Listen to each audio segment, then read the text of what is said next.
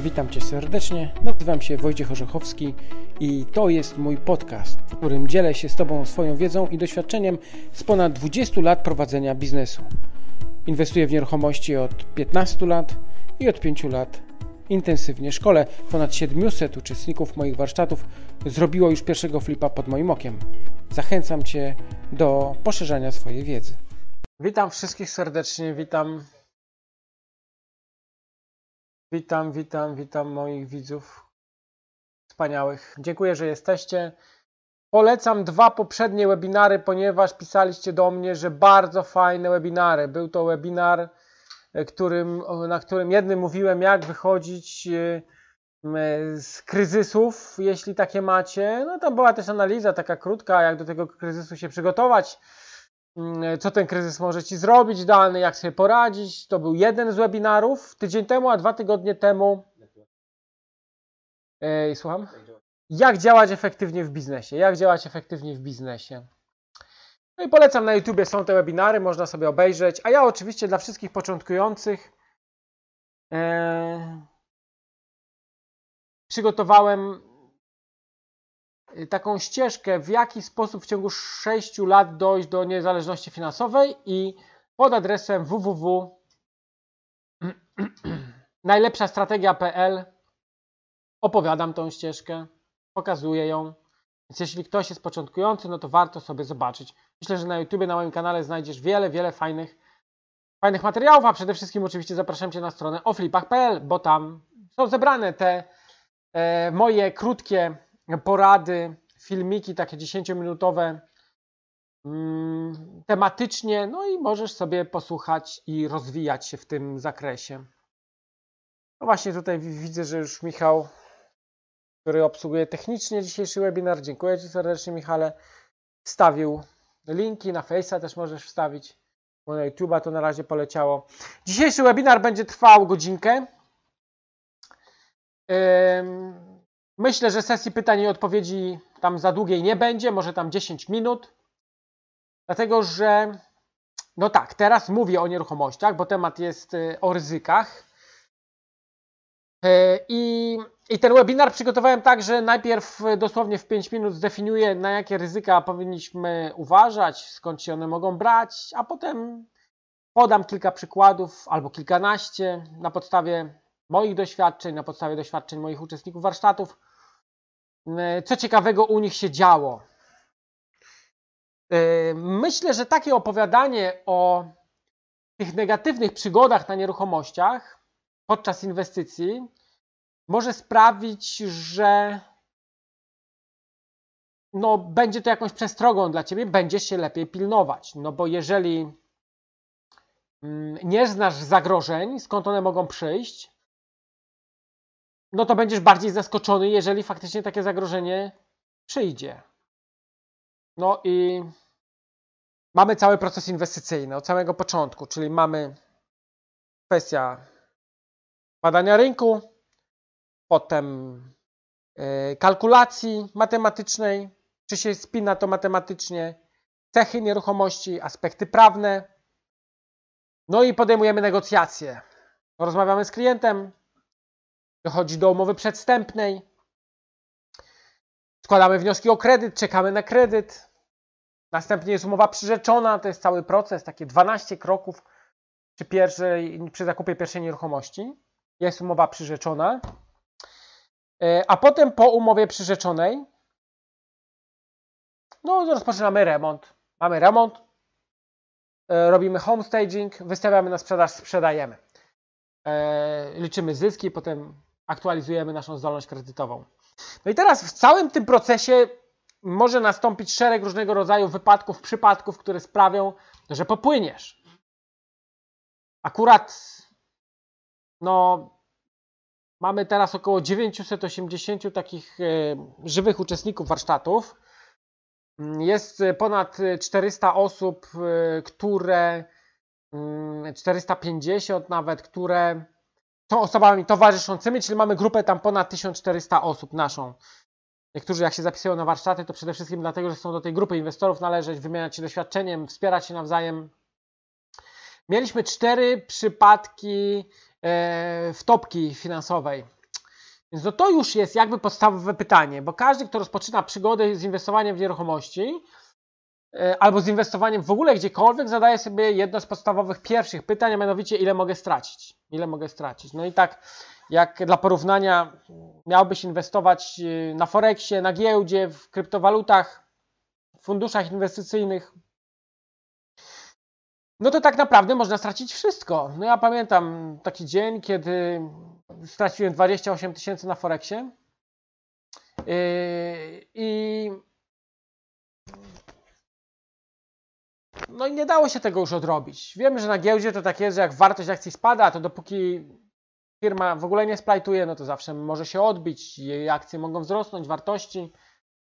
No natomiast na Forexie tak jest, że po prostu przychodzi punkt E, w którym wszystko tracisz i koniec. No, w nieruchomościach tak nie ma. To jest y, taki ewenement. No, przekładasz swoje pieniądze na zakup materialny mieszkania czy innej nieruchomości. No i teraz pytanie tylko, jak dobrze ją kupiłeś pod względem matematycznym, pod względem cech nieruchomości, pod względem aspektów prawnych. Jeżeli te tematy są wszystkie dopięte, to ryzyko tego, że wtopisz jest bardzo niskie. No, ja prowadzę warsztaty, w których prowadzę przez cały proces inwestycyjny za rękę. Za rękę, no to może to jest tak, że dokładnie e, pokazuje całą wiedzę. Mamy 30 godzin teorii, gdzie zgłębiamy to, co nas może spotkać, a potem analizujemy to matematycznie pod względem cech nieruchomości. No i jest bardzo niskie ryzyko tego, że może się coś stać złego. W najgorszym przypadku yy, stracisz tam, no, w tych czterech wpadkach, o których mówię, Największa strata to była 15 tysięcy. No to był człowiek, który przemielił trzy ekipy remontowe, każda z nich wzięła zaliczkę, każda z nich wzięła mm, na towar, na, na produkty y, i no, zrobiło się 15 tysięcy. On psychicznie nie wytrzymał, nie chciał się tam z nimi zmagać, to mieszkanie gdzieś tam dalej sprzedał, a po prostu sam odnotował stratę. No i tak to wyglądało. Chociaż yy, przyznam, że no, pod względem konsultacji bardzo rzadko te tematy ze mną omawiał. Ja przedstawiam teorię, a potem to, czy uczestnik chce korzystać z mojego wsparcia, czy nie, no to już jakby należy do niego.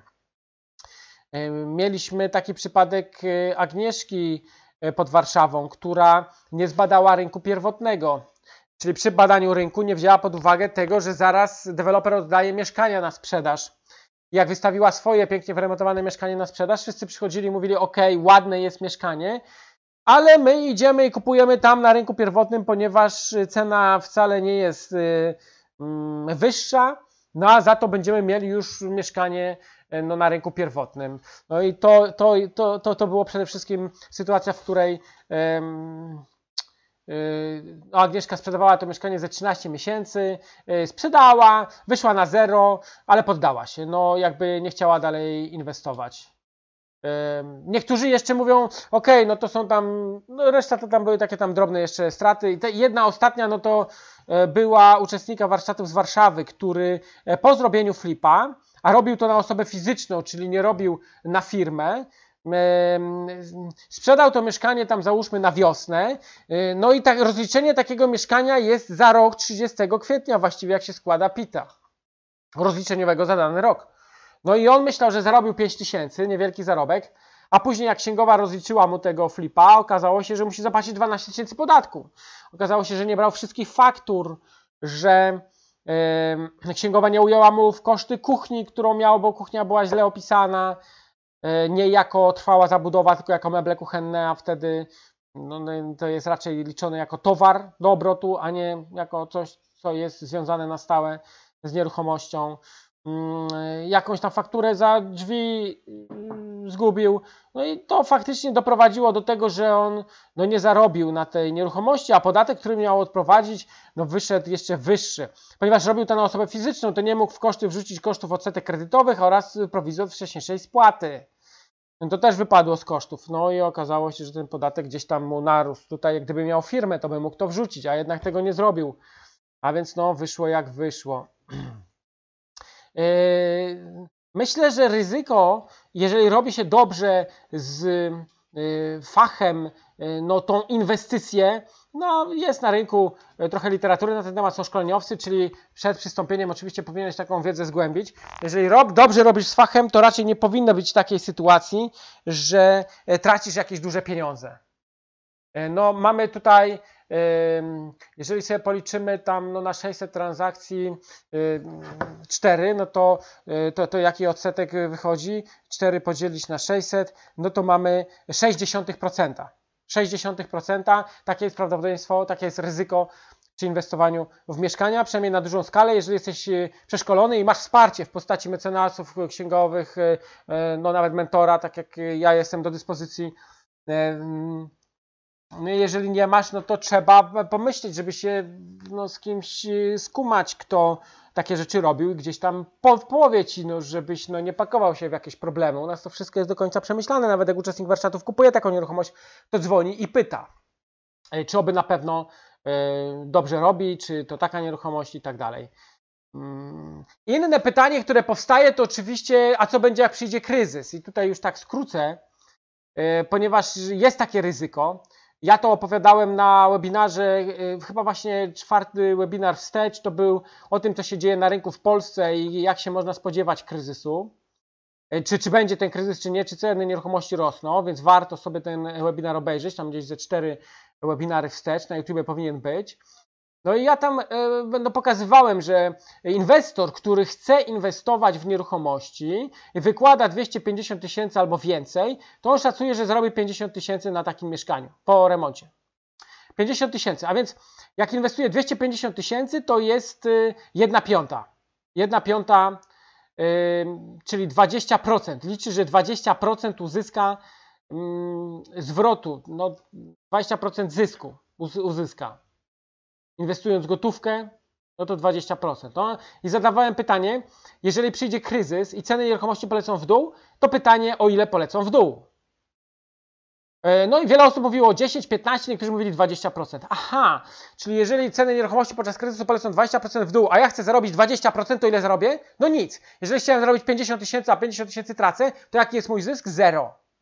No i to jest ewenementem w nieruchomościach, że nawet jakby przyszedł kryzys, to to, że stracimy nasze środki, e, wcale nie jest takie pewne. Może się okazać, że stracisz tylko zysk, a pieniądze wyjmiesz. No ja w 2007-2008 roku, jak przyszedł kryzys, mm, w 2008 kupiliśmy takie mieszkanie na Śmigłego Ryza, e, to e, jak przyszedł kryzys, to go nie sprzedaliśmy, tylko po prostu zostawiliśmy, wynajmowało się ono do jesieni 2018 i dopiero sprzedaliśmy zyskiem 50 tysięcznym.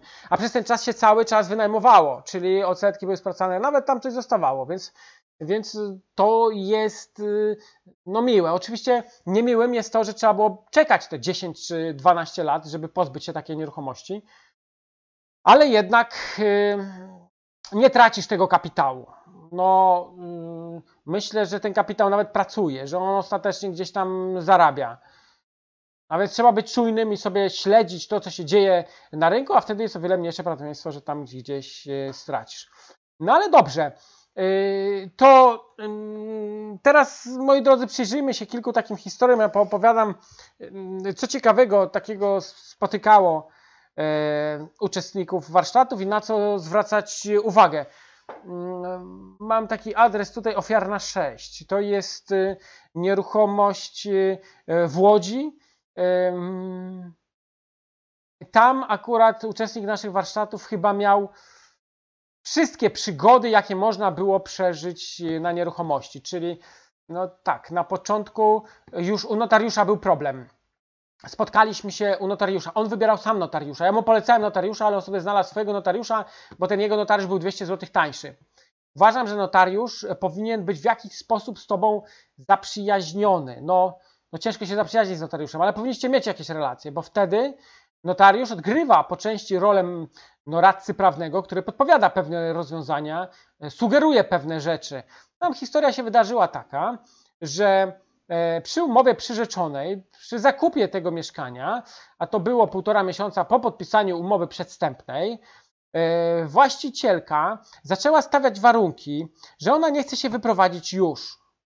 Że ona nie chce się wyprowadzić już, tylko za miesiąc. Faktycznie uczestnikowi naszemu warsztatów y, y, bank przedłużył trochę kredyt y, i on miał podpisać umowę przyrzeczoną w ciągu tam półtora miesiąca, a w końcu się to wydłużyło do dwóch i pół miesiąca. Właścicielka się zgodziła, ale jak przyszło do podpisania umowy przyrzeczonej, to ona powiedziała, że ona potrzebuje tam jeszcze miesiąc mieszkać. No jest to taka sytuacja niespodziewana, no bo my kupujemy nieruchomość pod inwestycję, chcemy już ją remontować, a kobieta mówi, że chce tam miesiąc mieszkać jeszcze. Zaczęliśmy rozmawiać, przekonywać ją, że w takim razie jak chce miesiąc mieszkać, to niech pokryje czynsz, ratę, opłaty wszystkie i niech się tam miesiąc mieszka. Bo dla nas to już jest utrata pewnego rodzaju korzyści. Ale ona nie chciała się zgodzić. No i walka dosyć była długa. W końcu notariusz stracił cierpliwość i powiedział coś takiego. Proszę w 3 minuty podjąć decyzję, bo jak nie, e, to ja wychodzę. Czyli nie pomógł. A szkoda, bo w umowie przedstępnej było napisane, że w dniu podpisania aktu notarialnego i przelewu środków na konto e, klientka wydaje mieszkanie. To by mieszkanie było kredytowane. No to załóżmy tam bank przelewał pieniądze 3 dni później, no i można się było umówić, że 3-4 dni później odbieramy klucze. Dzisiaj, jeżeli klient chce yy, pomieszkać dłużej, no to robimy tak, że zachowujemy sobie 20-30 tysięcy złotych, czekamy aż się wyprowadzi i wtedy dopiero tą końcówkę mu płacimy. Gdyby się nie wyprowadził, byłby problem z nim, no to te pieniądze pozostają nam na poczet jakiejś sprawy windykacyjnej i tak dalej. Jako taka kaucja. No tam akurat tego nie mogliśmy zrobić, bo bank przelewał pieniądze, yy, więc byliśmy uzależnieni, no ale zawsze można było yy, no, wynegocjować chociaż te warunki takie, żeby ta klientka ponosiła koszty. Notariusz w końcu stracił cierpliwość i powiedział następującą rzecz. proszę Państwa, proszę kończyć podejmować decyzję. No więc mówimy, proszę Panią, w umowie przestępnej mamy tak zawarte, że wyprowadza się Pani y, w momencie otrzymania pieniędzy. Jeżeli Pani teraz chce to zmienić, co to jest sprzeczne z umową, mm, to zrywa Pani warunki umowy. Jak Pani zrywa warunki umowy, to powinna Pani zwrócić podwójny zadatek. Nie dochodzi do transakcji. A notariusz wstał i powiedział: No, proszę Państwa, e, Wy chcecie podwójny zadatek, e, trafi to do sądu. Sprawa w sądzie będzie trwała dwa lata i albo sąd Wam to przyzna, albo nie przyzna. Czyli można było powiedzieć: podciął nogi.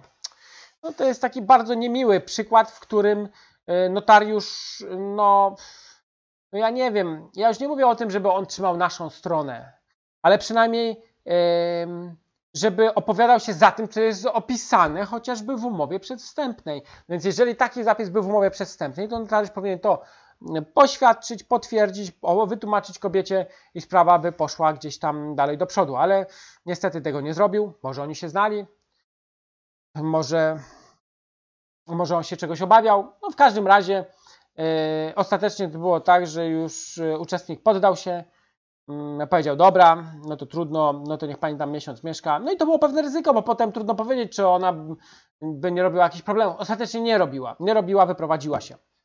E, przejęliśmy klucze, rozpoczął się remont.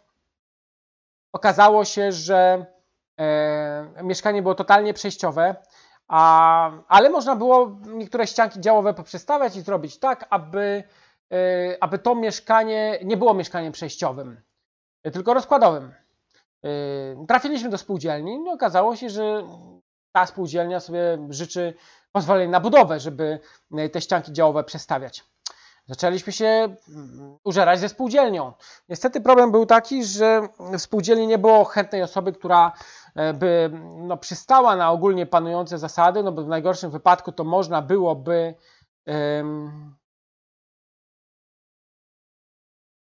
że można byłoby no nie wiem, no y, dogadać się jakoś w jakiś sposób, ale no niestety tam się też nie udało z tą spółdzielnią.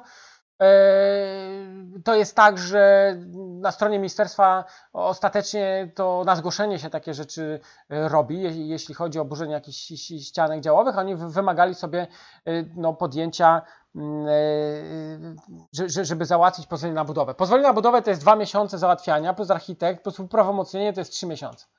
To jest 3 miesiące, 3 miesiące. A więc y, proces inwestycyjny tam dosyć mocno nam się przeciągnął. Ale no my akurat zrobiliśmy tak, że równolegle robiliśmy te prace, które mieliśmy robić, a równolegle y, te, y, to, to pozwolenie na budowę nam się załatwiało. No tak dogadaliśmy sobie tam ludzi i tak się akurat nam udało zrobić. Natomiast normalnie, no to trudna rzecz. No i ja nie polecam normalnie robić tego pozwolenia na budowę, no bo to szkoda czasu, no trzy miesiące yy, czekać.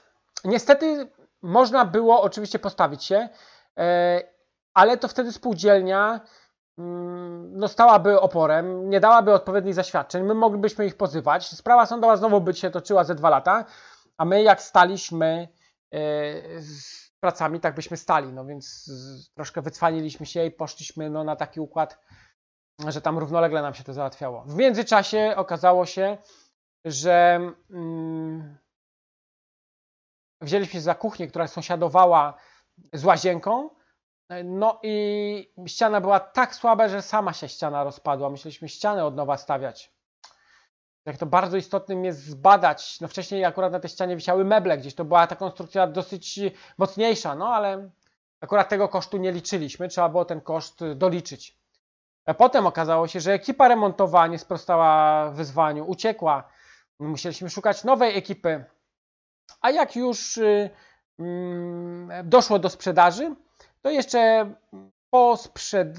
Aha, no właściwie remont na tej nieruchomości trwał bardzo długo, bo tam ta ekipa się gdzieś tam mm, wymieniała e, i mm, trwało to już ponad rok, bo ta sprzedaż to też tak ze 4 miesiące zeszło. Skończyło się uczestnikowi warsztatów ubezpieczenie. Jak się skończyło ubezpieczenie, to oczywiście szczeliła rura e, w kaloryferze i zalało całe mieszkanie. E, woda, woda sprawiła, że panele nam się wybałuszyły, no i trzeba było jeszcze dodatkowo ponosić koszt naprawy paneli. E, było to ostatnie piętro i zaczął dach przeciekać podczas wiosennych jeszcze opadów, więc klatka też systematycznie była zalewana. A więc no właściwie wszystkie możliwe jakieś tam negatywne scenariusze były na tym mieszkaniu, wystąpiły. Ekipa remontowa w ferworze walki zapomniała o gniazdku antenowym, nie zostało zrobione. Ale ostatecznie mieszkanie się sprzedało. Uczestnik zarobił tam chyba 22 tysiące złotych, inwestując 100 kilkadziesiąt tysięcy, więc no, ostatecznie nie było tak źle. Yy, ale no, myślę, że inwestując w nieruchomości trzeba brać pod uwagę, że każde mieszkanie za sobą niesie różnego rodzaju niespodzianki i te niespodzianki mogą się trafić, a ty musisz być na nie przygotowany. Eee, słuchajcie, mamy na Facebooku 60 osób, na YouTubie mamy 290.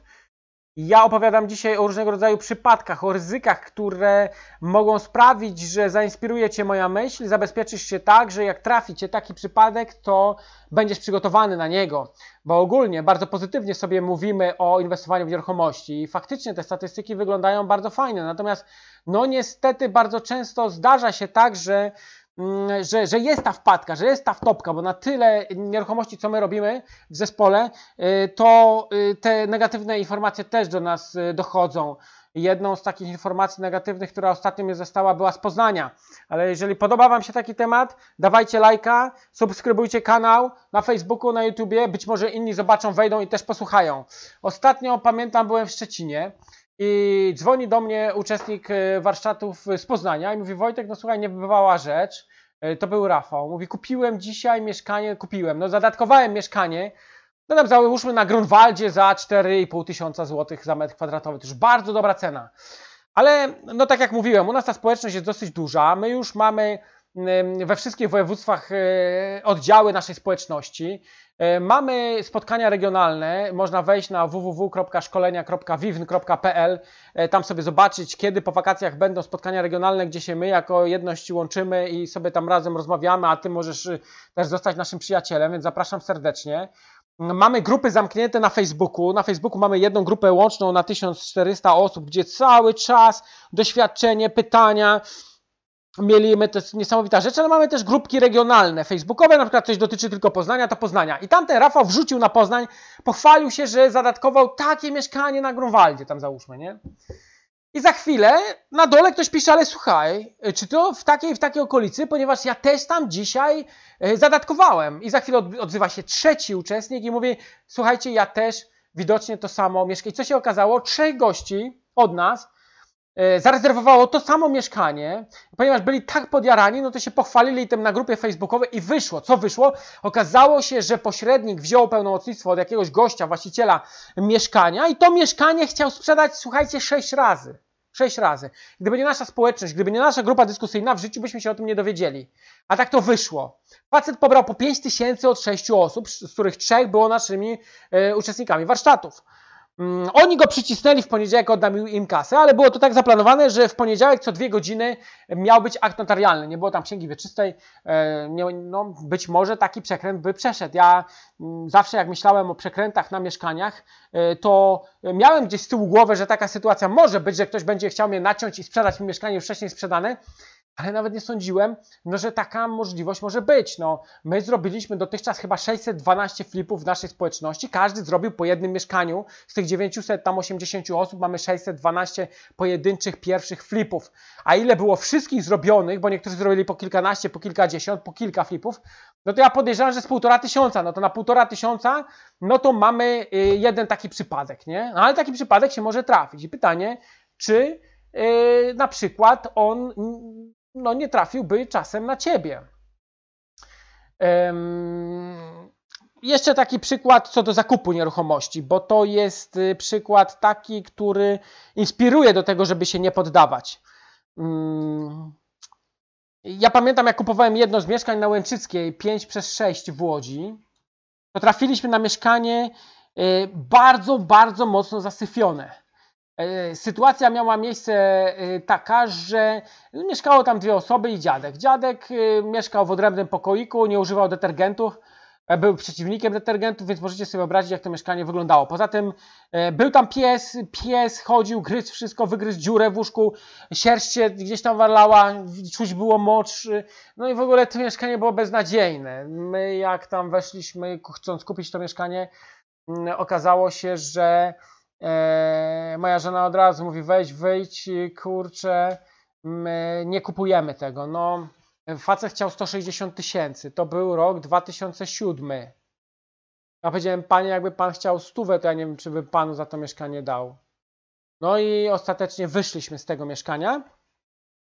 A potem dwa tygodnie później facet się pomylił, chciał zadzwonić do pracodawcy, gdzie składał podanie o pracę i zadzwonił przez przypadek do mnie. I pyta się to agencja ochrony, bo tam zgłaszało podanie o pracę. Ja mówię mu, że nie, ale że ja kojarzę pana, bo mam pana wpisanego w telefonie. Ja byłem u pana, chciałem kupić od pana mieszkanie. E, pan chciał 160 tysięcy. Ja powiedziałem, że 100 bym za to nie dał. A facet mówi, no nie, no poniżej 100 proszę pana to przesada, ale jakby pan dał tak 118, to niech idzie. No i ostatecznie stanęło na 115 tysiącach. Wniosek jaki z tego płynie, nigdy nie odpuszczaj, walcz do końca.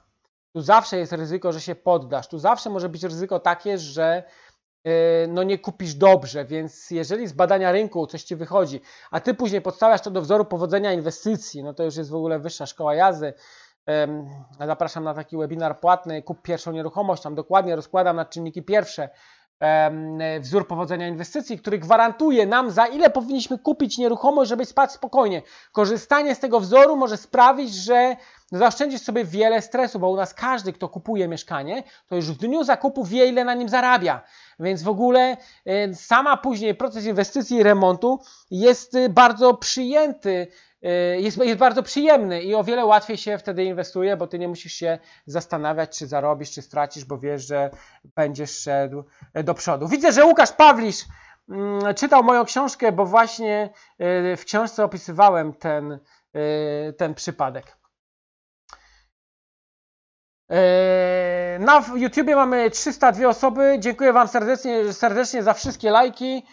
Cieszę się, że wakacje, a Wy macie czas. 20.30 widać to dobry czas, najlepszy czas, jaki może być. Zachęcam do subskrybowania kanału, a teraz przechodzę, mm, przechodzę do kolejnej nieruchomości, e, moi drodzy. E, mamy takiego Jacka tutaj w Łodzi. Jacek troszeczkę dla mnie pracował no bardzo fajny facet. Teraz to już jest tam 3 lata mądrzejszy, 3 lata starszy, inwestuje już w większe nieruchomości, robi większe rzeczy. Gdzieś go możecie tam spotkać, bo on nawet poszukuje inwestorów. Mm, ale u Jacka były dwa takie ciekawe przypadki, bo Jacek kupował mieszkanie na Redkini. E, rodzina była troszeczkę patologiczna, to znaczy alkoholicy, no co tu dużo ukrywać. Jacek dzwoni do mnie i mówi, słuchaj, taka sytuacja, oni chcą jeszcze miesiąc zostać, zanim sobie czegoś nie znajdą. Co zrobić? Ja mu to odradzałem i wtedy wpadliśmy na ten pomysł, żeby przy sprzedaży zostawić sobie te 30-40 tysięcy. Yy, jak się wyprowadzą, no to dostaną. Jak nie, no to będziemy mieli kasę, żeby ich windykować i eksmitować. Oni ogólnie po miesiącu się wyprowadzili. No i okazało się, że nie każda patologia może ci zaszkodzić. Nie każdy jest twoim wrogiem. No, taki kawał mi się przypomina, jak wróbelek leciał e, łąką. No i tam ten wróbelek zamarł, spadł na tą łąkę, ale przez przypadek przechodziła krowa i narobiła na niego. E, jak narobiła na niego, to mu się cieplutko zrobiło i on tam, kurczę, zaczął się ogrzewać, no i zaczął, kurczę, wychodzić, ale ponieważ siedział w kupie, no to nie mógł się wydostać, no więc zaczął ćwierkać, ćwierkać, ćwierkać, a brzegiem lasku leciał lisek. Leciał lisek i usłyszał wróbelka. No i przylatuje do wróbelka, mówi, wróbelko, co ty tu robisz? On mówi, no nie mogę się wydostać. To dawaj skrzydełko, cię wyciągnę. A wróbelek mówi, nie, nie, nie, daj lisie spokój. Ale lis mówi, zaufaj mi, zaufaj mi, nie, zaufaj, zaufaj. No i wróbelek mu zaufał, on go wyciągnął, e, wróbelek się otrzepał, a lis haps i zjadł wróbelka. I tam trzy morały z tego wynikają, tak? E, pierwszy, nie każdy, kto sra na ciebie jest twoim wrogiem. E, drugi, nie każdy, kto cię wyciąga z gówna jest twoim przyjacielem. E, trzeci, jak siedzisz y, w głównie popachy, to siedź cicho. No, takie trzy fajne kawały, a tu tak skojarzyłem, że nie każda patologia może ci zaszkodzić, czyli nie każdy jest twoim wrogiem. Może się okazać, że ba nawet ci pomogą. Co ciekawego się potem okazało. Jacek zastrzegł w umowie, że mieszkanie ma być totalnie wyczyszczone. Ma być po prostu opróżnione. No my mieliśmy taki przypadek, że ja takiego zapisu nie dałem w swojej umowie właśnie na tą Łęczycką. A potem okazało się, że całą piwnicę sam musiałem sprzątać opróżniać. Ze dwa dni mi zeszło, bo tam było 400 kg węgla i ze 400 kg jakichś innych śmieci żelastwa. No to może spaść na ciebie. A Jacek zapisał to w umowie. No my mamy takie umowy dosyć przemyślane na podstawie naszych doświadczeń mm, i, i tam był taki zapis, że wyprowadzając się ma być wszystko przętnięte. I ta ekipa wyniosła wszystko. Wyrwała futryny, zdjęła kaloryfery, zabrała wannę, Jacek go prosił, żeby sedes zostawili, ale nawet wentylator z kratki wyciągnęli. E, ostatecznie Jacek e, zarobił ponad trzy dychy na tym mieszkaniu, ale to też było takie mieszkanie, które niestety e, pokazało pewne ryzyko przy remoncie, bo no niestety remontujesz, jeśli remontujesz, musisz mieć twarde serce. No niestety ekipy remontowe czasami są takie, że są gorsze jak dzieciaki. Przychodzą, wyciągają kasę, wyciągają daj, daj, bo muszę ZUS opłacić, bo e, skończyła się kasa, bo, e, bo pracownikom muszę wypłacić. Biorą takie tygodniówki trochę. To jest najgorszy sposób rozliczania się z ekipą remontową. Z ekipą remontową to tak jak mówię, powinno być, że jest albo rozliczenie na koniec, albo dzielimy pół na pół. 50% zostaje na koniec, jak jest wszystko zrobione, a 50% możemy sobie tam dzielić na etapy, tygodniówki, jak chcesz, ale wiesz, że 50% jest na końcu. To znaczy, im w trakcie nie opłaca się zrezygnować, bo stracą. A często tak jest, że ktoś dzieli na etapy i na równe trzy etapy, tu 30%, tu 30%, tam 30%. I w miarę jest to równo podzielone, ale jak y, ekipa skończy i coś wyjdzie nie tak, i tu jest ten etap na przykład pierwszy zamknięty, oni są rozliczeni, nie czują się zobowiązani, zrywają umowę i wychodzą.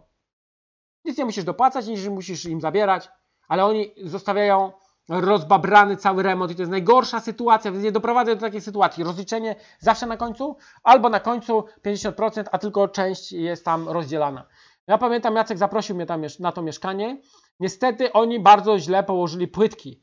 Słuchaj, jak szedłem przez yy, przedpokój, to potykałem się o te płytki. Myślałem, że to jest jedno z gorzej zrobionych mieszkań, jakiekolwiek yy, widziałem ale mimo wszystko Jackowi udało się to mieszkanie sprzedać i zarobił tam ze trzy dychy, więc y, jestem w szoku, y, że nawet takie mieszkanie y, może się, może się sprzedać. Nie? Mamy takiego lidera u nas w zespole, Łukasz. Łukasz ma salon. Łukasz zrobił już kilkanaście flipów. W naszym czasopiśmie Strefa Nieruchomości był w pierwszym numerze. No pierwsze numery to się wszystkie wyprzedały, teraz jest piąty, przypominam. Jeśli nie masz najnowszej strefy nieruchomości, to zapraszam. E, bardzo fajne materiały. E, dotychczas byliśmy w Empiku, a teraz wchodzimy także do ruchu, czyli będziemy w Żabce, w Ilmedio, e, może na stacjach benzynowych, więc w ogóle strefa nieruchomości nasza się rozrasta, 5000 sztuk idzie w świat. No i Łukasz opisywał swoje przygody odnośnie remontowania półtora roku temu w pierwszej strefie nieruchomości. Łukasz zaczynał 4 lata temu, teraz już inwestuje w duże obiekty, czyli widać, że jest progres, ale też jest liderem naszego regionu e, pomorskiego. I Łukasz też pierwsze mieszkanie, które robił, no to było mieszkanie chyba jedno z e, takich najsłabiej wykończonych, jakie, jakie po prostu widziałem. On powierzył swój remont sąsiadowi i ojcu. No wiecie, jak sąsiedzi po prostu, oni ten remont robili, ale tyle błędów, ile popełnili, tak długo jak ten remont trwał. Ja potem pojechałem ocenić ten remont, mówię, Łukasz, ale tu kurczę nie ma gładzi, nie ma gładzi. A Łukasz mówi, no wiesz, no trudno, no. Ja mówię, ale zobacz, tu są fale, nie? Była taka listwa ledowa, która oddalała się i przybliżała się do ściany.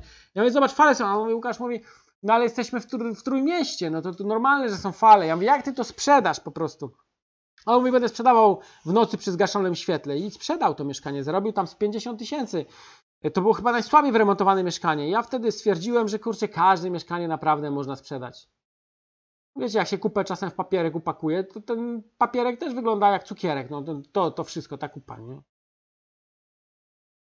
Nikt nie zgłaszał reklamacji mu. Wiecie, jest rękojmia, nie? Można byłoby zgłaszać. A on tam miał sytuację taką, żeby tam drzwi poobijali. Jak skończył remont, to e, wylało mu się acze na środek e, salonu. No taką plamę miał, oni to musieli zatrzeć, tam zamalować, zalakierować. E, no to jest niesamowite. To jest niesamowite, jak to mieszkanie było. Tak, słucham? Tak, tak. Tam sytuacja jeszcze taka była, to Łukasz w ogóle kiedyś na maratonie opowiadał. Maraton to taka nasza konferencja na tysiąc osób, następna będzie w styczniu, teraz mieliśmy 16 e, czerwca, gdzie tysiąc osób w jednym miejscu gromadzą się i sobie rozmawiamy. Łukasz opowiadał na takiej konferencji właśnie, że największy problem to miał z y, człowiekiem przy sprzedaży. Jest też ryzyko, że przy sprzedaży twoi sąsiedzi będą ci przeszkadzać w sprzedaży nieruchomości. Łukasz tak miał, bo facet, który mm, mieszkał obok niego, przychodził i jarał mu fajki, jak on przyprowadzał klientów. Ja mówię, Łukasz, a skąd ty wiesz, że on przychodził i, mm, i, i jarał fajki? A on mówi, no bo patrzyłem przez wizjer. Ja mówię, ale Łukasz, coś się tu nie spina, przecież jak on kuca pod twoimi drzwiami i jarał fajki, to przecież ty nie widziałeś, bo on był pod drzwiami, nie ten. A on mówi, no właśnie, u mnie y, wizjer był zamontowany na tej wysokości, więc... Y, no można sobie wyobrazić, jak on tam te drzwi miał zamontowane. Mm, e, no i to jest znowu kolejna nauczka, żeby dobrze e, pilnować grupy remontowej. Ale dobra, był przypadek przy zakupie, był przypadek przy zadatku, że ktoś nas może oszukać, wielokrotnie to mieszkanie sprzedawać. E, mówiłem tutaj o remontowaniu, e, ale jeszcze ocena nieruchomości jest bardzo istotna. Czasami wpadamy na mieszkanie i widzimy, oceniamy tą nieruchomość, jaramy się, e, a gdzieś tam już dalej nie wychylamy nosa i nie patrzymy. Ja pamiętam Piotrka, takiego miałem we Wrocławiu.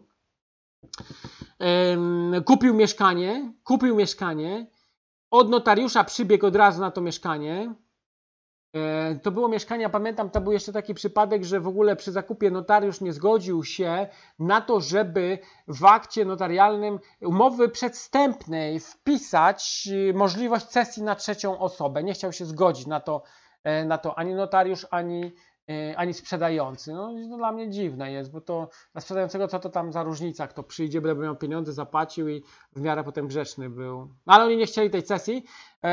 Piotrek się obawiał, bo mówi, no ja mam e, takie pytanie, no bo jak nie dostanę kredytu na to mieszkanie, jest takie ryzyko, prawda? Jest ryzyko. E, ostatnio dzwoni ktoś do mnie, mówi Wojtek, złożyłem e, kredyt do trzech banków, z dwóch już dostałem odpowiedź, ale te odpowiedzi są takie średnie, a ta trzeci bank, na którym mi zależy, nie odpowiada. Co robić? Kupować? Czy yy, i brać słabszy kredyt w tych dwóch bankach, czy czekać na ten lepszy? najprawdopodobniej z tego lepszego nie dostaniesz już, bo ten lepszy jak miał dać, no to może by dał, no, no może, no ale umowa już jest za tydzień i nie ma czasu, trzeba już się decydować, no dobra, to poczekaj jeszcze kilka dni, jak coś to można iść i przesunąć termin umowy przyrzeczonej, ale zazwyczaj to jest tak, że banki często obiecują, a potem nie dają. Ja pamiętam sam, jak nieraz kupowałem nieruchomości, to było tych banków cała kupa, jak e, brałem kredyt, a później e, wszyscy odmawiali, tylko jeden tam gdzieś, który sprzedawał słabe, słabe warunki, gdzieś tam się przejmowało. Więc to tak nie zawsze może być z tymi kredytami.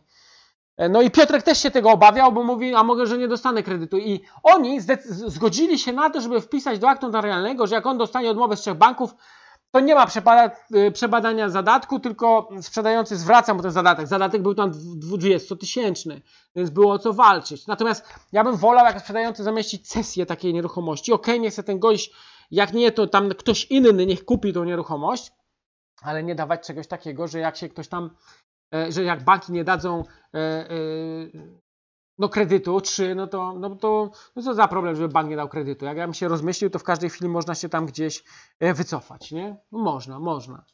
Pozdrawiam Was serdecznie. Mamy 400 osób łącznie na YouTubie i na Facebooku. Cały czas y, proszę, jeżeli Wam się coś podoba, chociaż trochę, to dawajcie y, lajki, piszcie komentarze. Będziemy gdzieś tam przechodzić do pytań, odpowiedzi niebawem. Cieszę się, że jesteście.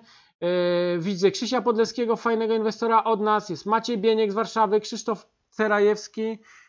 Bardzo się cieszę, że jesteście. Lecimy sobie dalej. I co się stało? Piotrek wraca we Wrocławiu po zakupie tego mieszkania, wychodzi na balkon i nagle oczom jego ukazuje się areszt śledczy.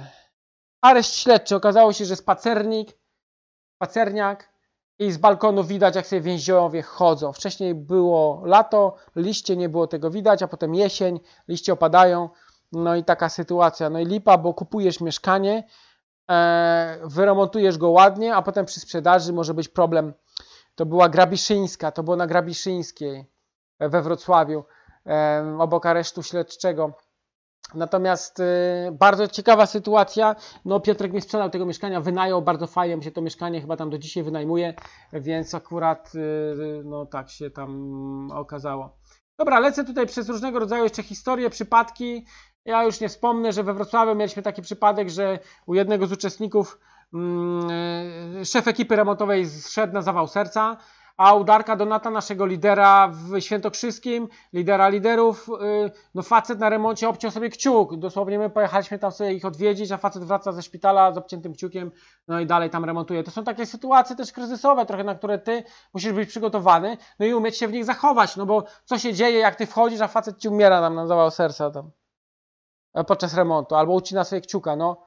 Są to pewne ryzyka, które gdzieś tam potem mają odbicie w całym procesie inwestowania, mniejsze lub większe, ale na takie możesz być e, przygotowany.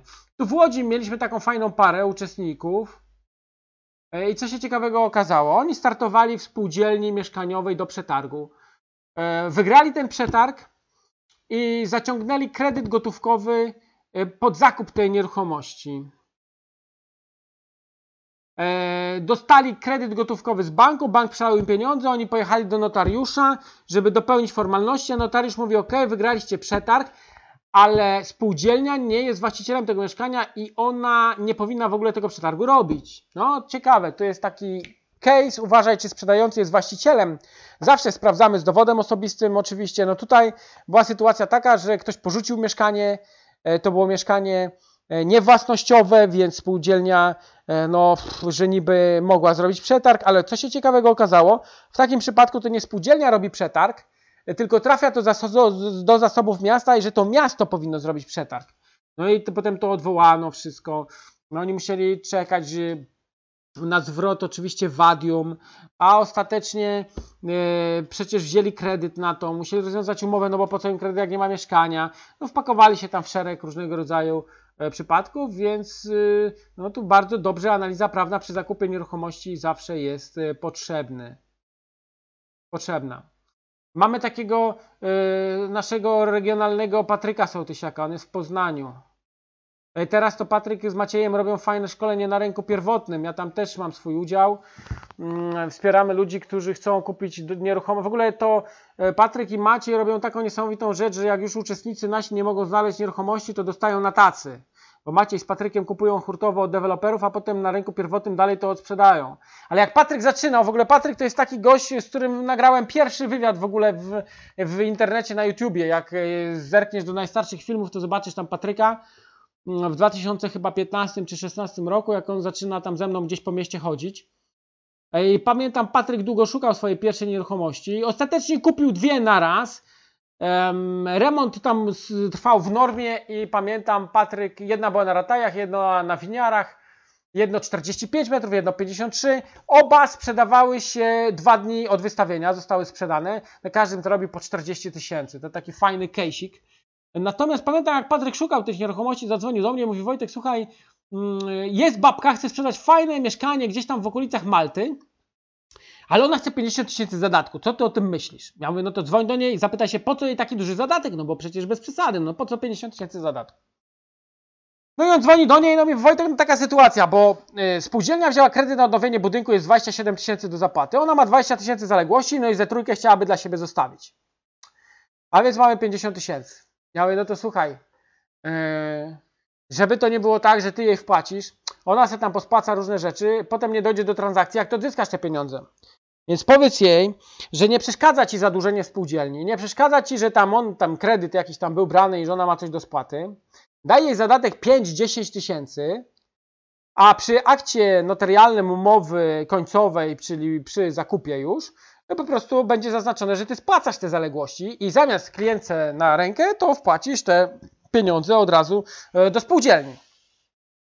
No i on tak zaproponował, ona tam nie chciała się zgodzić i on zadzwonił jeszcze do takiego swojego rzeczoznawcy, żeby porozmawiać z nim, czy, e, czy oby na pewno ta transakcja, jak to przy pierwszej transakcji, czy ta transakcja jest w porządku.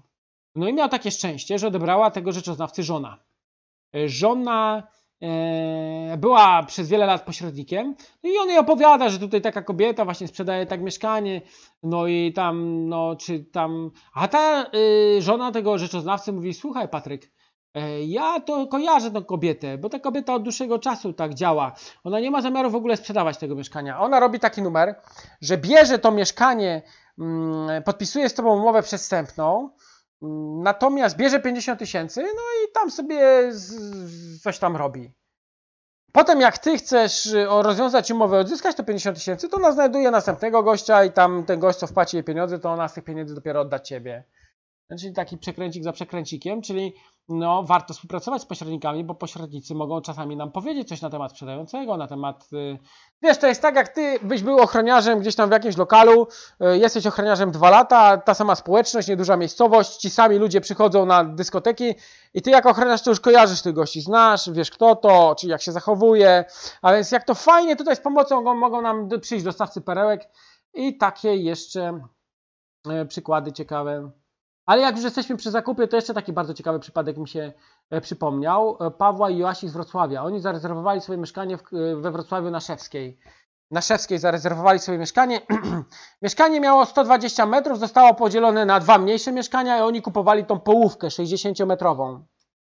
Podpisali umowę przedstępną, bo już wszystko mm, zmierzało ku końcowi, ono już było prawie w stanie deweloperskim, a właściciel czekał tylko na oprawomocnienie się tego podziału.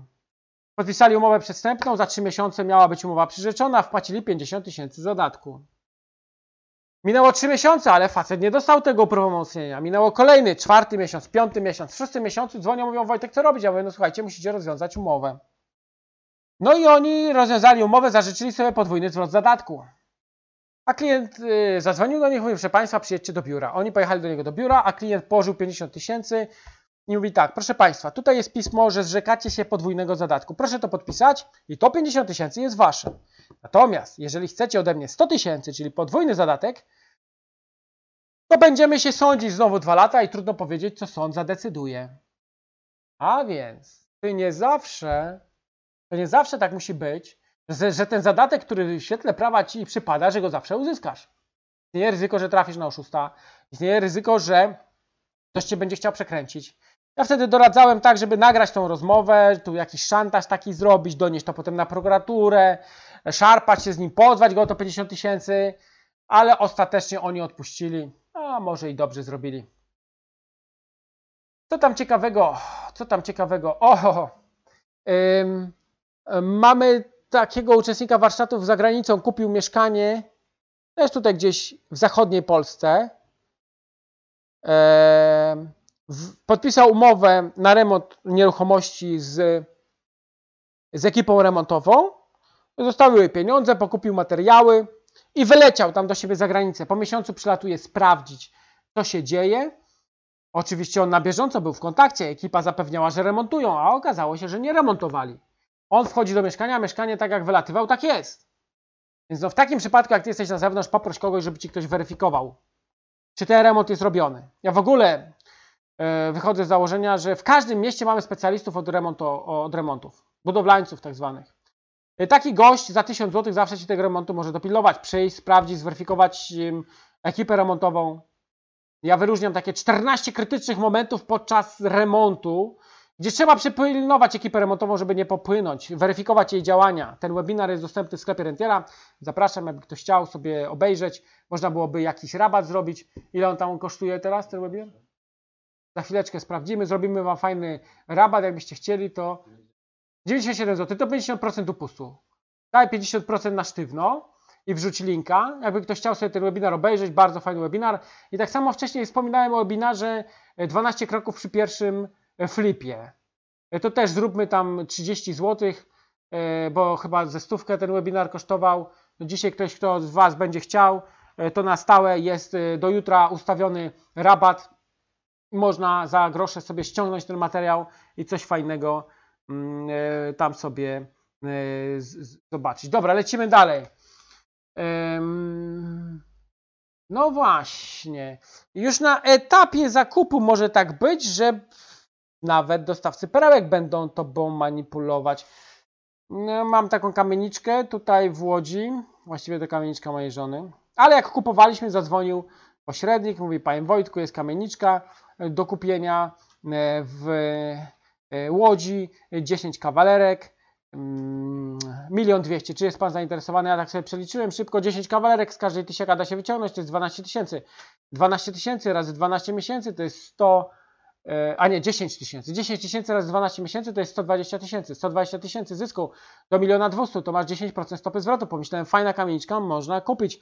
Więc mówię do pana Michała, panie Michale, e, fajna sprawa, dostanie pan 45 tysięcy prowizji, ale, e, ale niech pan zrobi 800 tysięcy. No, pan Michał powiedział, dobra, zobaczymy, co się da zrobić. Po dwóch tygodniach dzwonił, mówi, panie Wojtku, 800 tysięcy się nie dało, ale jest milion. Czy pan chce jechać? Zobaczyć, było milion dwieście, jest milion, już jest fajnie, ok. No to ja mówię, dobra, to jedziemy. No i pojechaliśmy. E, ja pojechałem, pan Michał, jego szefowa. E, I była właścicielka. I ta właścicielka pokazała nam mieszkanie, ale mocno y, negocjowała.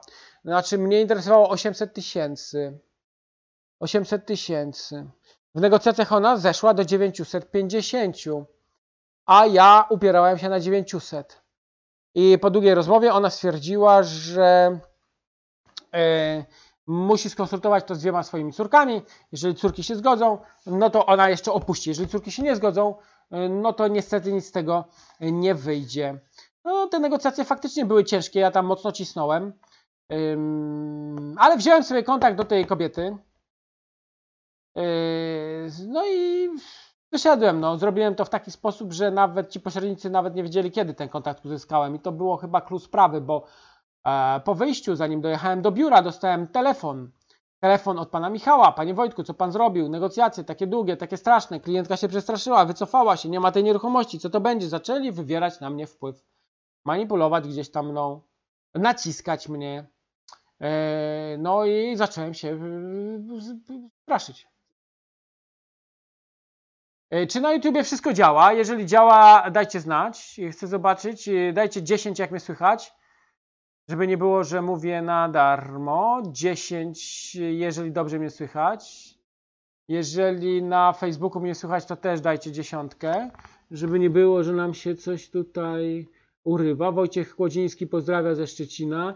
Daniel, Damian Golombek z Monachium. E, mamy Sandrę Iwanowicz, mamy Tomasza Sienkiewicza. O, jest Dariusz Donat, nawet go gdzieś tutaj e, wspominałem. Ania Paprota, Ania Paprota, wspaniale. Ania do mnie wczoraj dzwoniła. Adam Grzymski pozdrawia z Warszawy. E, Tomasz Pietrzak, wspaniale.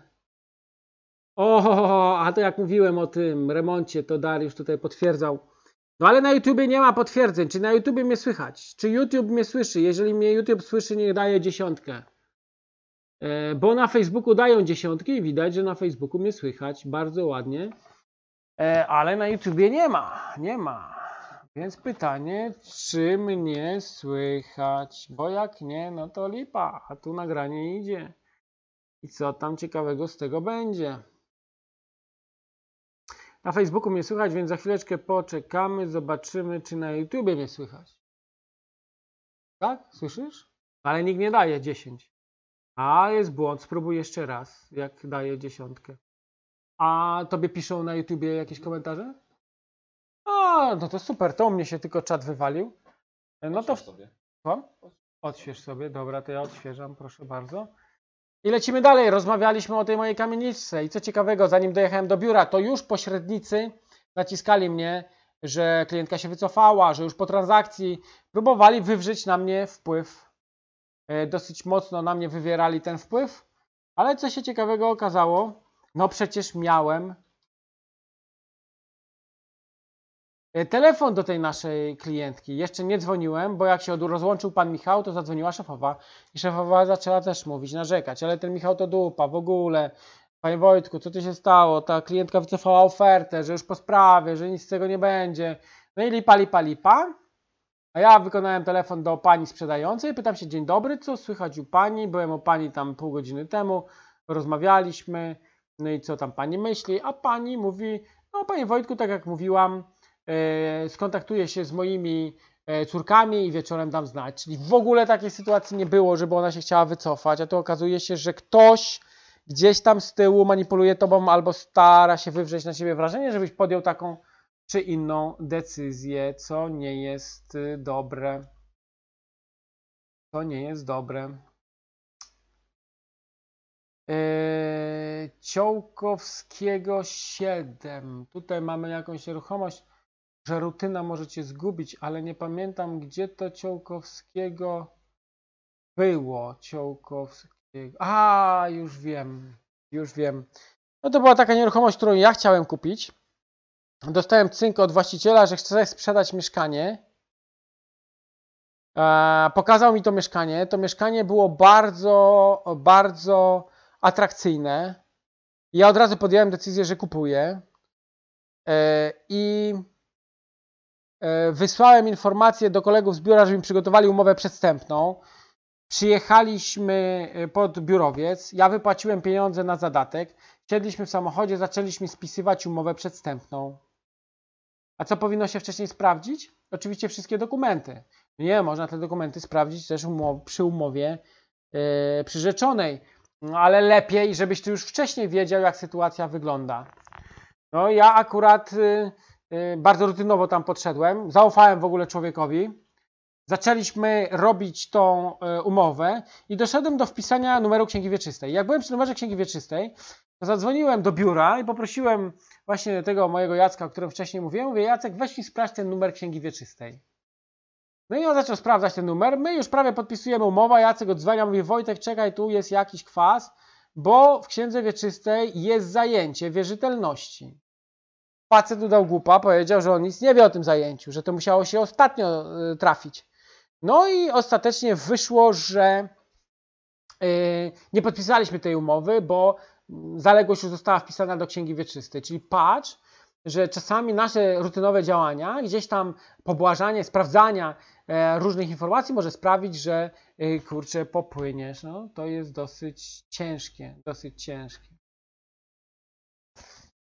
E, Mieliśmy jakiś przykład y, przy zakupie, y, przy sposobach zakupu, następnie te kwestie mm, takie u notariusza, y, no i mamy teraz remont. Y, Miałem taką nieruchomość y, na Śmigłego Rydza 50, którą podczas remontu no, natrafiłem na ekipę remontową, na gościa, który dawał sobie e, wpalnik. Ja nie byłem przekonany. Y, Jeździłem tam do niego co dwa tygodnie, no, czułem trochę alkohol, ale aż do momentu, kiedy nagle urwał się z nim kontakt i na tydzień gość zniknął, czyli poszedł e, w czat, e, nie odbierał telefonu, w końcu jak się odnalazł, no to powiedział, że był u ciotki za granicą i zapomniał telefonu zabrać, nie? No taka ściema, to dopiero potem wyszło, że on pił. Więc no, jak tu zweryfikować ekipę remontową, żeby sobie już zaoszczędzić pro- problemów na samym początku. Jak wybierasz ekipę remontową, powinieneś ją zweryfikować w internecie, u znajomych, referencje, gdzieś ktoś, kto robił wcześniej, popytać. Może macie wspólnych znajomych, zobaczcie na Facebooku. E, No bo mm, jak trafiasz na ekipę remontową, która sobie daje wpalnik, no to problem murowany, więc lepiej byłoby e, tak e, no, zrobić. Ewa Cele Bucka pyta, a jak nie ma księgi wieczystej, to jak sprawdzić zadłużenie? Jak nie ma księgi wieczystej, no to ty jakby domniemywasz to, że mieszkanie jest czyste, ktoś składa ci oświadczenie, że nie ma żadnych zadłużeń, a spółdzielnia powinna to potwierdzić, potwierdzić wydanym zaświadczeniem o braku zaległości, o tym, że nikt im nie zgłaszał zajęcia nieruchomości, jak i, jak i no brakiem, jak, jak, jak i wystawieniem zaświadczenia o braku przeciwwskazań do założenia takiej księgi. No to takie dokumenty się ze spółdzielni uzyskuje. No ale jak nie ma tej księgi, to na pewno jest trochę trudniej. To na pewno jest trochę trudniej. Eee, Okej. Okay. To sobie pominiemy. Nie każdy, kto cię wyciąga z bagna, jest twoim przyjacielem. Eee, taki tutaj morał. Pamiętam, miałem um, uczestnika warsztatów w Krakowie. Eee, poszliśmy odwiedzać mieszkanie pod adresem Krzywy Zaułek 6, to jest na Bronowicach. Tu jest mowa o tym, że pośrednik pośredniczył w zakupie mieszkania. Natomiast sytuacja była taka, że mój uczestnik warsztatów dogadał się już ze sprzedającym. Natomiast do transakcji nie doszło, bo pośrednik przyszedł i powiedział, proszę pana, za taką cenę niech pan nie sprzedaje tego mieszkania. Załatwię panu klienta, który da więcej. Czyli w ogóle pokrzyżował plany i wywalił transakcję w kosmos. Nie każdy, kto cię wyciąga z bagna jest swoim przyjacielem. Znaczy trzeba pilnować sobie, bo nawet pośrednik czasem może utrudnić.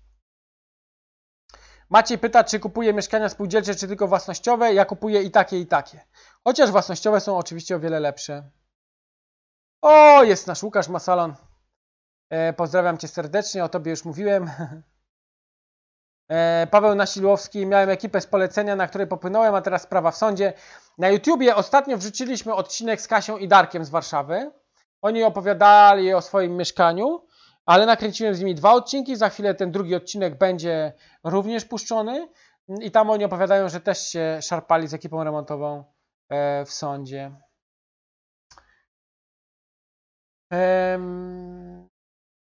Czasami kara jest korzystniejsza niż mogłoby się wydawać. I tu jest taki ciekawy wniosek. Akurat dzisiaj nadaję, jak zwykle, z Piotrkowskiej 270. Jesteśmy na ósmym piętrze. Kiedyś te lokale my ze wspólnikiem remontowaliśmy, kupowaliśmy to od Instytutu Włókiennictwa i były w bardzo e, tragicznym stanie. Oczywiście my burzyliśmy wszystko i remontowaliśmy i zrobiliśmy takie e, no, fajne mm, biura. Można zobaczyć to w moim portfolio. Jak wejdziesz e, na adres stokamienic.pl, tam jest y, mój projekt, który teraz realizuję. Chcę zrealizować 100 obiektów cztery mamy zrealizowane i wśród tych czterech jest właśnie ta Piotrkowska. Są tam zdjęcie pokazane, jak żeśmy to robili. E, tutaj, co ciekawego, poznałem Jakuba Midla, którego pewnie niektórzy kojarzycie. Właśnie z Jakubem byłem na kawce tuż przed webinarem. Jakub prosił, żeby wszystkich pozdrowić. Coś szykujemy wspólnie specjalnego, może się uda. W ogóle Jakub ma poodwiedzać nasze oddziały regionalne, dać Wam prelekcje w terenie. Ja już do naszych liderów dzisiaj wrzuciłem na Facebooku informację o tym, że terminy są dostępne, można wybierać, no zobaczymy. Natomiast robiąc tutaj ten remont, no natrafiliśmy no znowu na taki mm, przykład, że no, administracja wymagała, pozwol wy, wy, wymagała pozwolenia na budowę, chociaż my burzyliśmy ścianki działowe, ale oni wymagali tego pozwolenia na budowę. No pozwolenie na budowę to jest 3 miesiące. My płaciliśmy tu raty wtedy 22 tysiące kredytu inwestycyjnego. 3 miesiące to mamy zamrożone 66 tysięcy. Pytanie było, jak nie będziemy mieli pozwolenia na budowę, a przyjdzie inspekcja i dowalą nam karę, to ile zapłacimy? Może 15, może 20. Więc stwierdziliśmy, robimy to bez pozwolenia na budowę, bo naszym zdaniem pozwolenie na budowę to nie było konieczne. No oczywiście administracja tutaj mm, dała się nam we znaki, donieśli do inspektoratu, inspektorat przyjechał e, i co ciekawego okazało się, Dali nam 7 dni na doprowadzenie tego do jakiego takiego stanu. Załatwiliśmy tylko projekt prądu, elektryki, ponieważ y, to było wymagane i się skończyło bez żadnej kary. Podjęliśmy ryzyko. Podjęliśmy ryzyko. E, nie zawsze to ryzyko trzeba podejmować, ale kalkulacja może nam tutaj e, coś podpowiedzieć. Może nam coś podpowiedzieć. No, pytanie oczywiście zasadnicze to jest to, które gdzieś tam sięga e, podstaw inwestowania. Przynajmniej ja stwierdzam, że warto obracać nieruchomościami, jeżeli jest taka możliwość. Jeżeli natomiast wynajmiesz, no to będziesz wynajmował. Tak jak wspominałem, mamy tą kamieniczkę w Łodzi na Kopcińskiego e, i e, ona jest wynajmowana. A teraz pojawi, my tam za nią daliśmy 920 tysięcy ostatecznie, a z remontem i ze wszystkimi kosztami to z 1 200 wyszło. Tak czy inaczej 1 200. Ale teraz jest klient, który chce kupić ją za 1 800. No i pytanie, czy skasować 600 tysięcy jednego dnia, czy tę nieruchomość po prostu wynajmować i czerpać te 10 tysięcy co miesiąc? No to jest zasadnicze pytanie i każdy z inwestorów stoi przed takim pytaniem i też w tych ryzykach kalkulacyjnych wszystkich powinien sobie uwzględnić to, że niekoniecznie będzie się realizował to, co założył, bo może się okazać, że te plany sobie zmieni.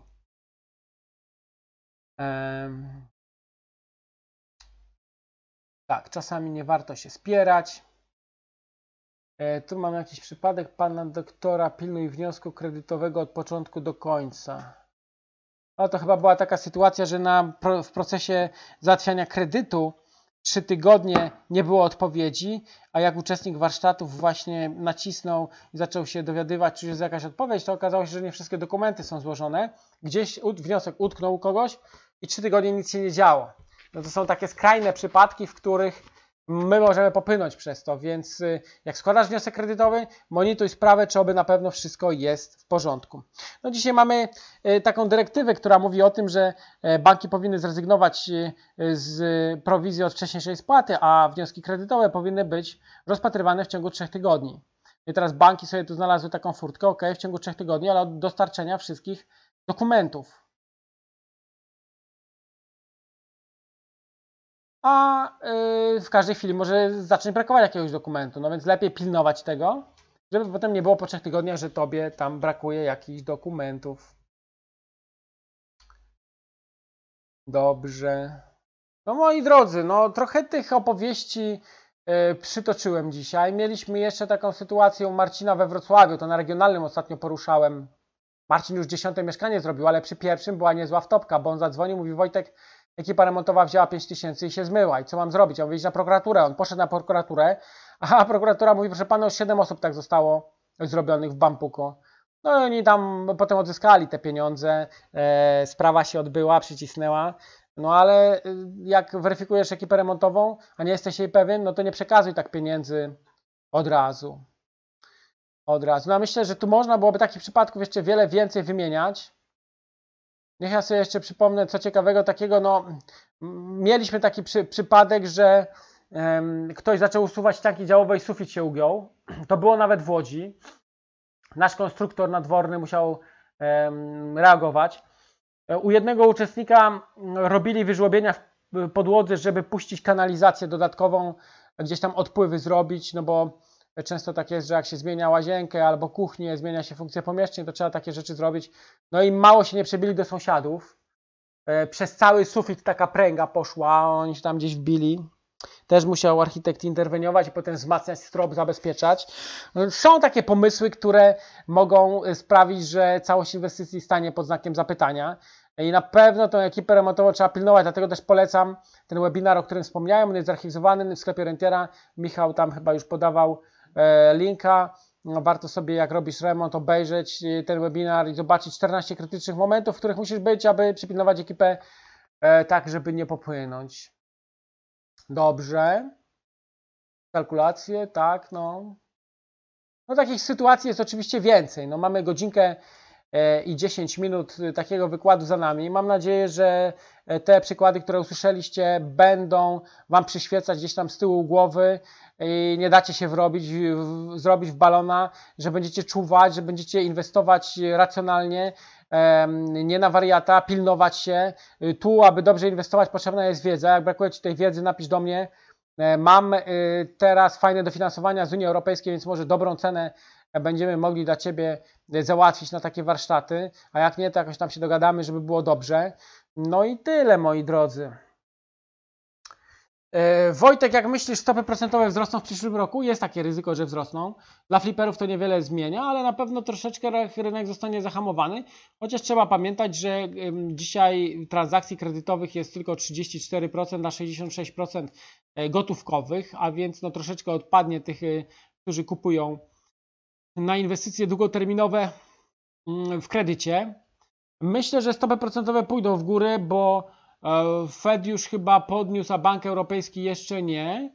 E, przed wyborami na pewno się to nie stanie, ale e, myślę, że już jest sygnał taki, żeby powoli ten zapęd do kredytów schładzać, żeby społeczeństwo za bardzo się nie zadłużyło, bo to nie rokuje nic dobrego, a tuż przed kryzysami takie sytuacje są. Myślę, że to nie będą wysokie wzrosty. Myślę, że jak na początek przez pierwszy rok, dwa skoczy o 1% w górę, półtora to będzie, to będzie wszystko. E, Derek mówi, że inflacja pójdzie w górę, a mi się wydaje, że inflacja to już jest i że te ceny na pewno idą w górę. Pytanie tylko, jakie my informacje z rządu otrzymujemy. Byleby nie wpaść w jakąś spiralę inflacyjną. Hmm.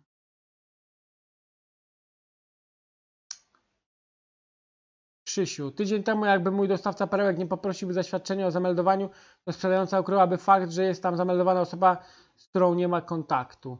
No właśnie, ale to Krzysztof, to zawsze trzeba ten komplet dokumentów, tak jak mówiłem, mieć i sprawdzać. Ile można zrobić mieszkań pod flipa na osobę fizyczną? Z tego co wyczytałem to dwa, ale nie jestem pewien. Ja uważam, że jeden. Dwa to już jest wielokrotność. Urząd Skarbowy może się przyczepić. Jakie są koszty przerobienia spółdzielczego prawa do lokalu we własność? Od czego zacząć? Trzeba wykupić je na własność spółdzielni. Każdy spółdzielnia ma swój regulamin em, przekształcania we własność. Czasami są to grosze, czasami tam parę tysięcy trzeba zapłacić, czasami kilkadziesiąt. Ale to spółdzielni jest określone, więc zapraszam do spółdzielni, oni udzielą informacji.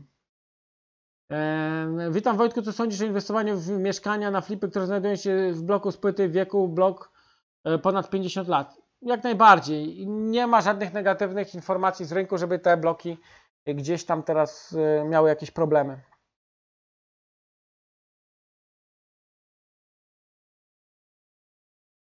Czy opłaty takie jak rata kredytu, czynsz płacę ze swoich prywatnych pieniędzy czy z kredytu? Marzena, zależy jak sobie poustawiasz. Można tak ustawić, że trochę większy kredyt bierzesz, ale ogólnie to gotówką płacisz te rzeczy, a więc bank ci tego nie skredytuje. Rador, wracając do KW, może poprosić o numer księgi w czasie umawiania się na oglądanie mieszkania. Jak najbardziej, tak powinno być. Bartek, jak znaleźć inwestora, kiedy nie ma możliwości w najbliższym czasie wziąć kredytu? No, trzeba szukać. Zapisywać się do grup dyskusyjnych, do stowarzyszeń, no i tam szukać takich ludzi. Łukasz Góra chce zacząć flipować za około 2 lata. Co ty myślisz? No ja myślę, że ten kryzys będzie w okolicach 2025, więc jeszcze z rok, dwa poflipujesz, ale trudno powiedzieć, jakie wtedy ceny będą. Nie wiem, czy jest sens czekać 2 lata. Myślę, że już powinieneś zaczynać. Wojtek, jak się zabezpieczyć przed takim przypadkiem w Poznaniu, jaki dziś opisywałeś?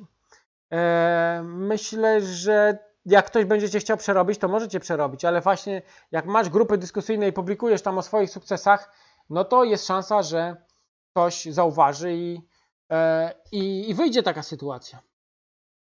Remont na własną rękę czy ekipa z fakturą VAT? No my zawsze bierzemy ekipy remontowe. Jakie ma Pan wykształcenie? Yy, 3 lata teologii oraz 5 lat ekonomii, teologii biblijnej. Yy, 5 lat ekonomii. Natomiast y, na Kulu y, dziennie studiowałem ekonomię, marketing, zarządzanie, a teraz na SGH rozpoczynam doktorat z nieruchomości, także tak moje wykształcenie. Jakie są ryzyka przy flipie na rynku pierwotnym? No takie bardzo podobne jak te na rynku wtórnym, może nie wszystkie, ale na pewno dochodzi ryzyko tego, że się wywali deweloper, że przyjdzie kryzys i, i nam bachnie to, że, że pobuduje niewłaściwie, że będzie trzeba korzystać z rękojmi, że coś się będzie sypać, że się blok będzie walił, że będzie się ruszał, że będzie pracował, że pyty będą e, pękać. No to trzeba dobrego dewelopera, który ma renomę.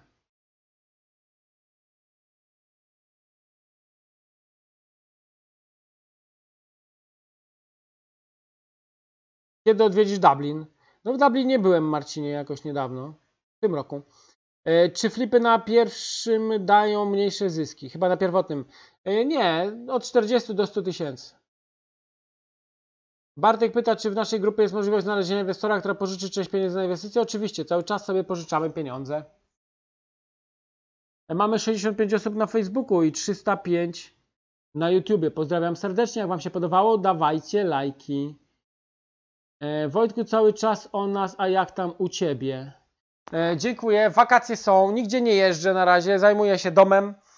E, jakieś tam drobne problemy w rodzinie. ze zdrowiem mojego taty, ale już tam kryzys zażegnany. No a reszta, no to życie, nie? Więc co tam działać? Dzieciaki wyjeżdżają na kolonie, ja tam trochę też z nimi, no i tyle. W którym mieście jest najwyższy ROI na gotowcach inwestycyjnych według Ciebie, Wojtku? Ja myślę, że wojewódzkich tych najbardziej popularnych. Warszawa, Kraków, Gdańsk, Wrocław, Poznań. Pozdrowienia od Magdy i Adriana. Pozdrawiam Was serdecznie. Ile Pan posiada biznesów i jakie jest największe Pana osiągnięcie? Ja myślę, że dzisiaj największe osiągnięcie to jest realizacja programu 100 kamienic.pl, gdzie chcemy zrobić 100 obiektów. Jeżeli znasz kogoś, kto ma 100 milionów i chciałby zainwestować, daj znać. Jeżeli dojdzie coś do współpracy, to 5% dla Ciebie. Ze 100 milionów wkłada Ci 5, 5 milionów, a wtedy już możesz żyć sobie spokojnie. Myślę, że ten biznes to jest taki biznes chyba mm, największy, bo e, ponad 130 milionów zaangażowanych, czyli deweloperka i renowacja kamienicy www.stokamienic.pl. E, posiadam też biznes internetowy, 16 e, lat już. E, to jest firma go3.pl. Ponad 1100 klientów, którzy płacą abonament. Prowadzimy sklep internetowy, sklep rentiera.pl. Ale myślę, że nieruchomości to jest to, co sprawiło, że, że teraz jestem tu, gdzie jestem. Ile mój ojciec ma lat? 75. Największy roj na Mazurach? To by trzeba było pytać Mariusza Jurczyka. O, Mariusz Jurczyk, mówisz największy roj na Mazurach. A, no tak, pozdrawiamy Cię Mariuszu, to nasz najlepszy facet na, na Warmii i Mazurach. Czy z komornikiem można się dogadać, aby dawał znać o lokalach, na których toczy się postępowanie? Można w kancelarii się dogadać. Czy w Łodzi opłaca się jeszcze inwestować? Opłaca się. Bardzo się cieszę. Adam Kałużny, Wojtku, cały czas o nas dobrze. E, tak, pozdrawiam Wojtku. Wojtek, co sądzisz o flipowaniu na Podhalu? E, nowy, nowy sącz to Podhale? Chyba nie. Nie wiem, nie jestem pewien, ale w Nowym Sączu mamy tam kogoś, kto działa. W Zakopanem nie chwalą sobie, szczególnie rynku pierwotnego, bo tam trudno. Nie, no ja myślę, że jeżeli dobrze zbadasz rynek, yy, będziesz znał cenę zakupu i sprzedaży, to myślę, że każdy rynek będzie dobry. Dobry będzie rynek. Moi drodzy, dziękuję Wam serdecznie. Pytania się pokończyły. Yy, widzimy się za dwa tygodnie, bo za tydzień wyjeżdżam w las, nie mam je. Więc za dwa tygodnie wymyślimy jakiś fajny webinar i coś ciekawego, nowego. A jak długo jesteś w USA? Gdzie tego co? Nie, to ja muszę zrobić jakiś webinar, tylko powiesz mi, krok po kroku mnie przeprowadzisz przez proces uruchamiania YouTube'a i zrobimy sobie za dwa tygodnie jakiś webinar, sobie na pewno zrobimy jakiś taki z życia. Widzę, że też się Wam podoba, więc będzie fajnie. Y, tam było pytanie, no ja w tej chwili mam 16 spółek, przynajmniej w tych 16 spółkach zarządzam. I tak, Sanok Krosno polecam. Dziękuję Wam serdecznie, życzę miłego wieczora i udanych wakacji, udanych inwestycji. Inwestujecie, inwestujcie z głową. E, no i zapraszam do kontaktu, do współpracy. Gdyby ktoś chciał pisać do mnie, to piszcie na wojciech.orzechowski małpa.wiwn.pl albo krócej info małpa.wiwn.pl. E, no i tyle. Dziękuję Wam serdecznie, życzę miłej nocy.